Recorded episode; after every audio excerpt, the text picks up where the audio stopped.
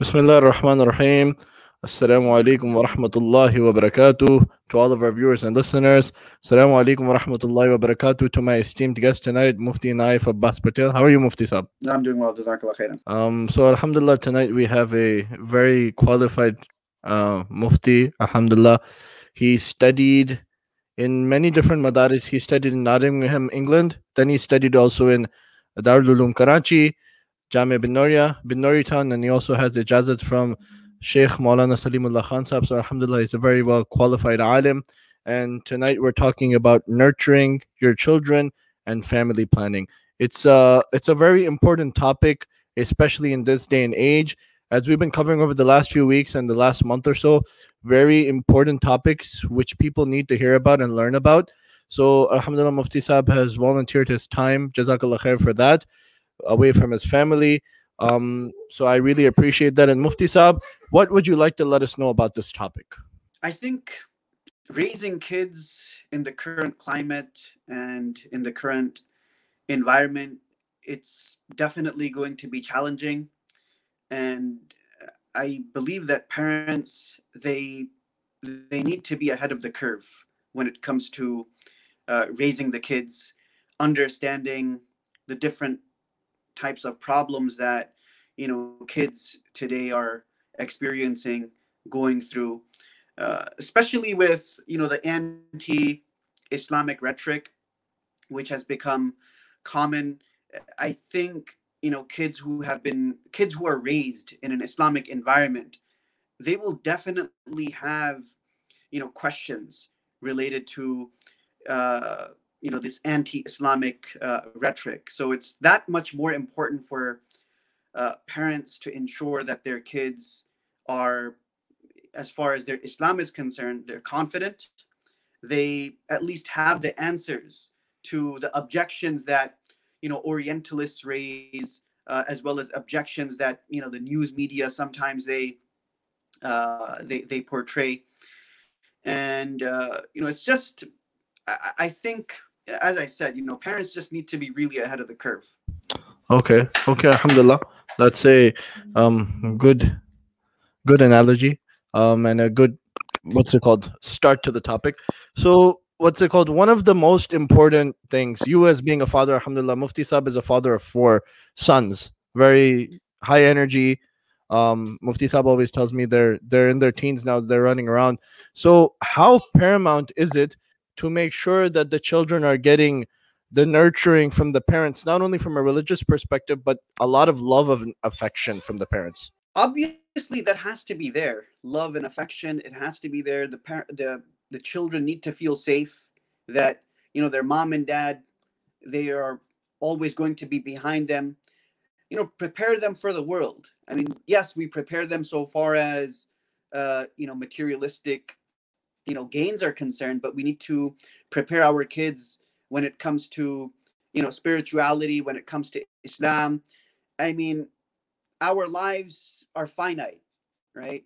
Um you know before we go i think it's important that you know we give our kids every single advantage that we can give.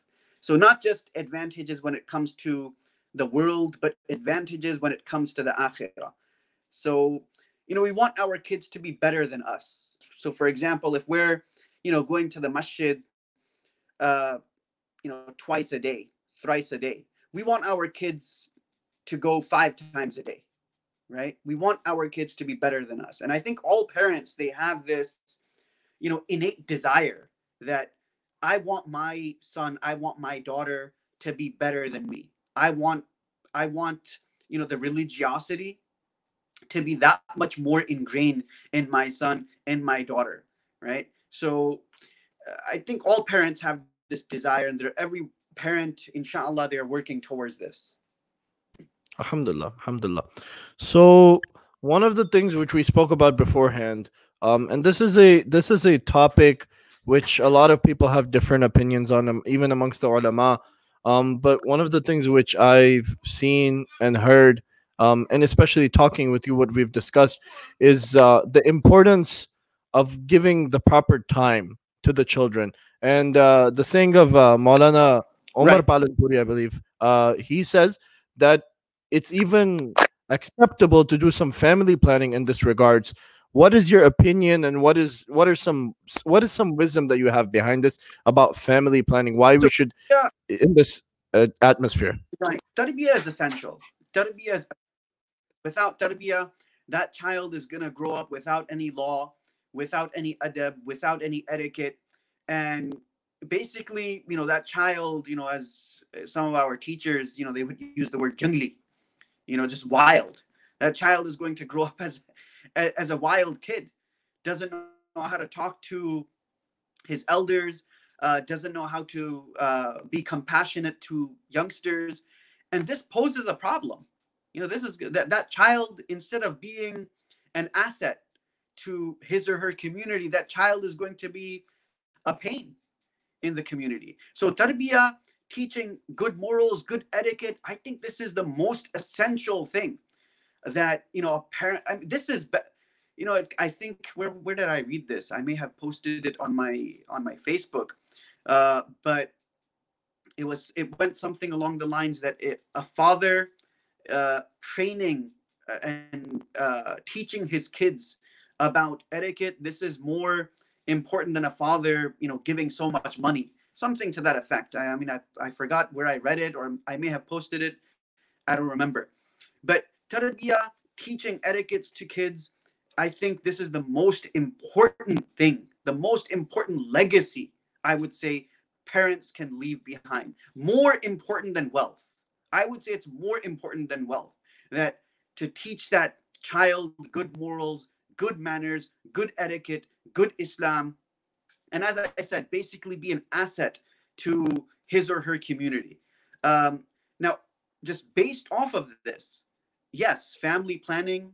You know, if a per, if if the mother and father's concern is that you know if we have too many kids, then how are we going to do their tarbiyah? How are we going to nurture them? How are we going to teach them? How are we going to train them?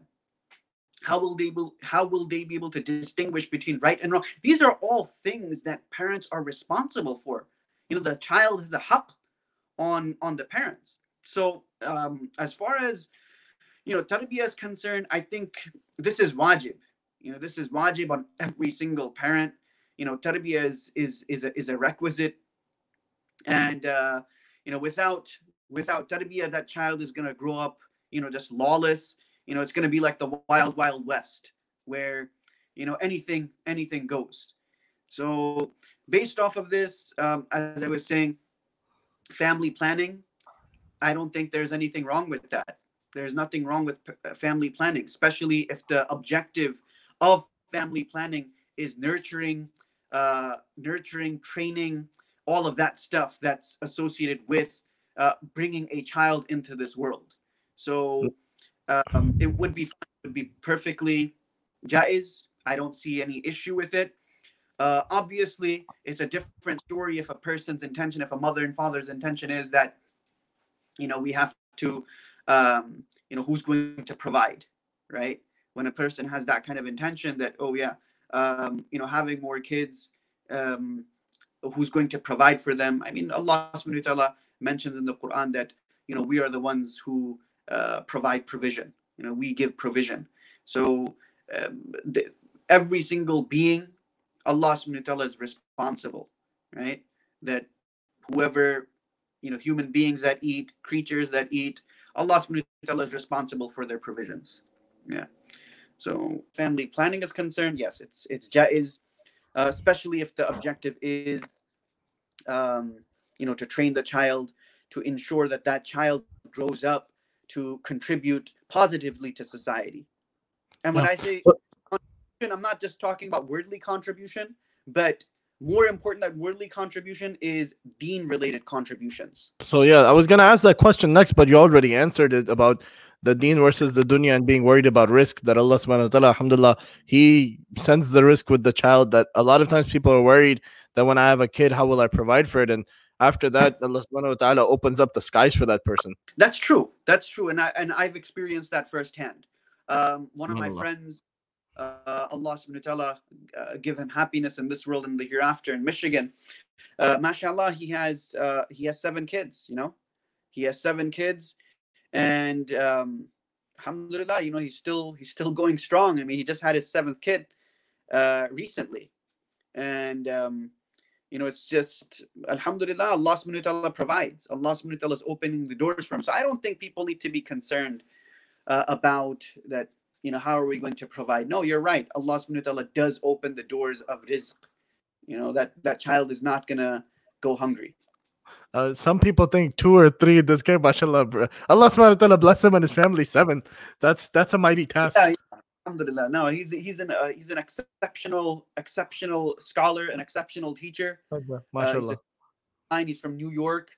Um, you know, he was imam at a masjid there. Right now, he's teaching hifz uh, full time.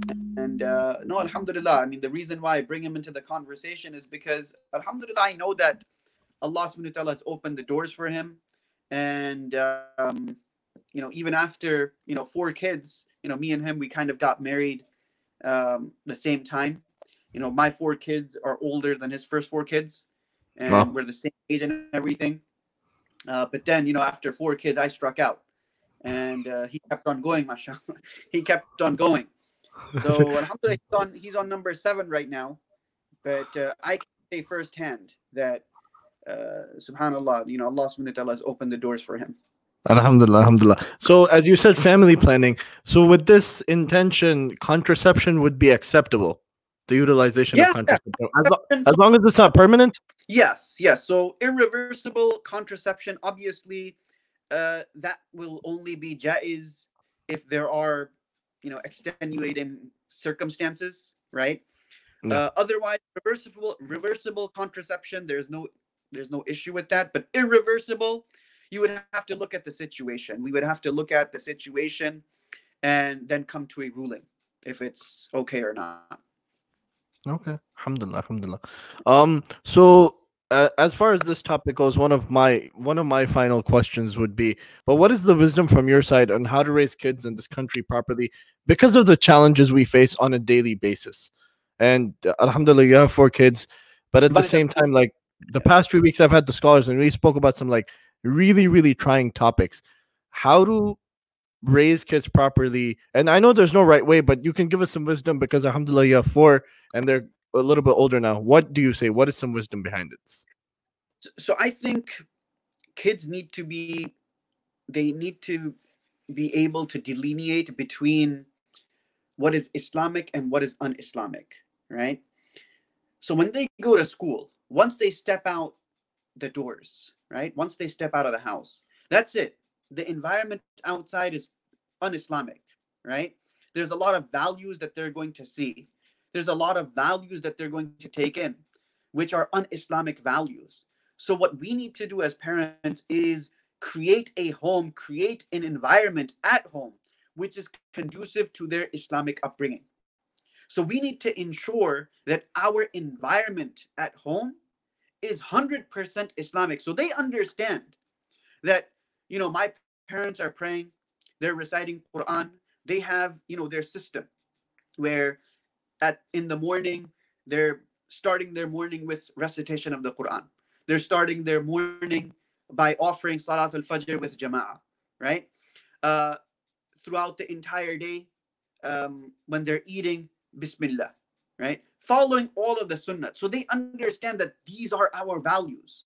And this is the reason why we're reciting these du'as. This is the reason why we're praying. This is the benefits of memorizing the Quran. This is the benefits of imbibing the Quran, bringing it into our life. That when we go to sleep, we read this dua. When we get up, we read this dua. When we go to the bathroom, we read this dua. When we enter our home, we read this dua. When we exit our home, we read this dua. So I think this is the most important thing that parents can do is to create an Islamic environment at home so that the kids can distinguish between what is Islamic and what is un-Islamic, right? Instead of kids reading, you know, books, yeah, sure, you know, Harry Potter, Lord of the Rings, these types of books are fine. Uh, there's nothing wrong with them. Uh, but in addition to reading these books, I think parents should introduce, you know, Ta'limul Haq. You can't go wrong with that. You know, Ta'limul Islam. You can't go wrong with that. You know, stories of the Prophet. You know, these are all stories that happened.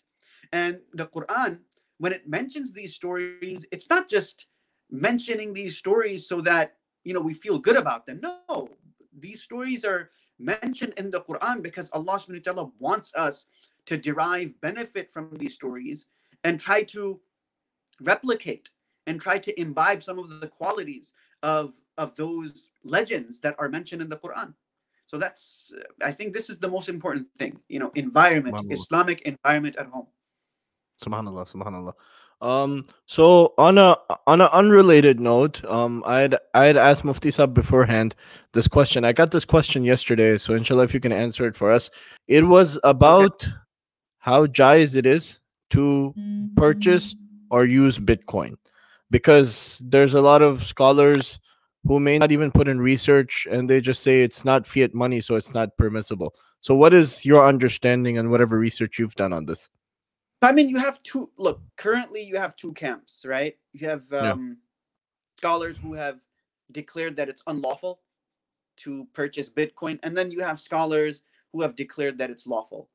So, um, I believe um, Sheikh Taha Karaan of South Africa, Cape Town, he has written a paper on it. Uh, I think Sheikh uh, Mufti Faraz from England, Leicester, he has also written a paper, and both of them, their conclusion uh, that they drew was that it's permissible, it's it's lawful, it's they likened it, if I recall correctly, I read it some time back, but they uh, they analogized on fulus. So fulus was copper, it was copper coins, right? So in addition to dinars and dirhams, you know, gold and silver, they would use fulus as well, right? It's kind of like you know pennies and um, although in it never really had any intrinsic value like gold and silver but it was still used as currency so those people who have permitted bitcoin they have likened it and they've analogized based on this fulus right that's Okay.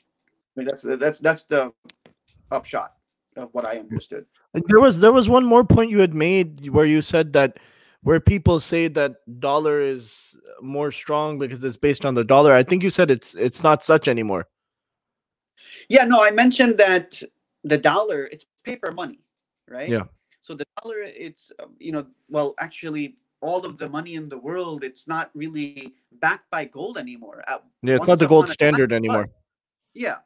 So once upon a time, it was, right? Yeah. It was backed by gold. Every single dollar was backed by, you know, that much gold.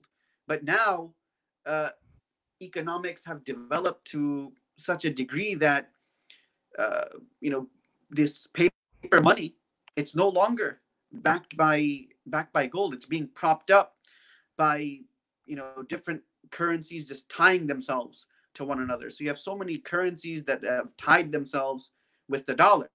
So if the dollar falls all of those currencies you know they fall as well. Mhm. um, so th- th- this is another reason where you know scholars you know they've said that it's permissible to purchase bitcoin because now you know um, just as the dollar is no longer backed by by gold right this bitcoin doesn't really need to be backed by anything so it Okay. would be permissible as long as it How- has some intrinsic value How important is it? Now, let me ask you this. I know this goes along with the main topic line. How important is it for us to teach our kids some financial elements, religiously speaking, as well? i mean financial elements um i mean Like money management, at least. Money management i mean i guess everybody is going to vary when it Yeah. comes to money management i mean what we can teach them is you know how to be ethical when we Okay. conduct business you know honesty these are you know just uh uh, par- th- th- these are just really important topics that we need to discuss with Mhm. our kids that when it comes to money we need to be honest we need to be uh, we need to have integrity uh, we need to make sure that we're that we're we're not cheating anyone that we're giving full measure if we're involved in a in a business i mean that's what we can teach them but uh, as far as you know managing money initially you know kids they're they're to want to spend you know it's their money they've earned it. They're gonna want to spend. I mean, this is how I was as well. That when you earn that first paycheck, uh, you just want to spend it. So that's something that you, I, I guess, uh, you would have to use tact. You know, over Okay. time that you know don't waste too much money, and Okay. um, you know, an amana from Allah subhanahu wa ta'ala. I remember my teacher Mufti Taqi Sahib, uh, he told us a story where uh, he and Mufti Shafi Sahib they were they were walking somewhere, and um, Mufti Shafi Sahib or Mufti Taqi Sahib they dropped uh, some coins, and actually it was not a it was not some coins it was one coin at ana, at ana. So Mufti Shafi Sahib told Mufti Taqi Sahib it was dark that find it. Mufti Taqi Sahib said, "Oh, it's it's only atana." He goes, "No, it's not about how much it is. This is still ni'mat from Allah. It is still a ni'mah from Allah. It is still a blessing from Allah, Subhanallah. and you need to you need to pick it up and appreciate that."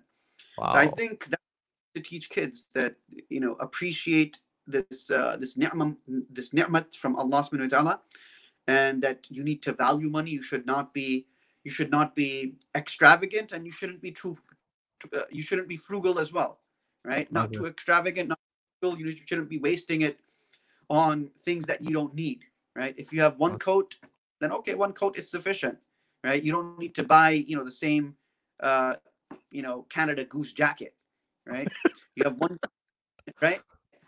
So, um, same thing with, uh, I mean, I can't really say anything about, you know, gaming because I myself am involved in gaming and stuff. So I do, you know, if waste money, you would have to ask someone else who's not involved in gaming if it's waste money.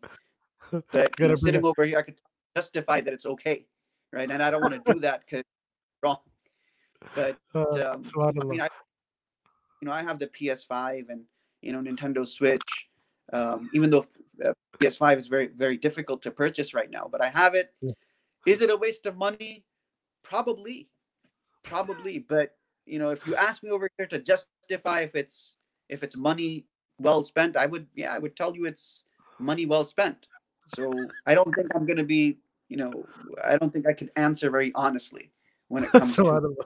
games and stuff. Subhanallah. But uh, uh, Mufti, Mufti Saab, Jazakallah khair for your time. Um, my du'as and con- condolences for your uncle. Last time Mufti Saab was supposed to come on a month ago, his uncle passed away. Um, and his, mashallah, Mufti Saab's father is very well known as well. He's a very respected friend of my father as well. Um, Haji Al Hajj Abbas Patel, mashallah. Um, he's Al Hajj now, right? No, no, he's not on Hajj. I don't No, he's think uh, he's going Hajj for the next few years with this COVID and stuff. Oh, okay, okay. So what's it called? Uh, Yeah. So uh, Haji Abbas Patel, mashallah. Um, Yeah. very, very nice guy, mashallah. I've met your dad. Whenever I meet him, he's so kind and so soft, mashallah. Yep. Whenever I meet him. But inshallah, please convey our salams to your father. Um, and jazakallah khair for your time. Wayakum. It was a pleasure. It was a pleasure. Jazakallah khair for your time. Assalamu alaikum wa rahmatullahi wa barakatuh. Barakatuh.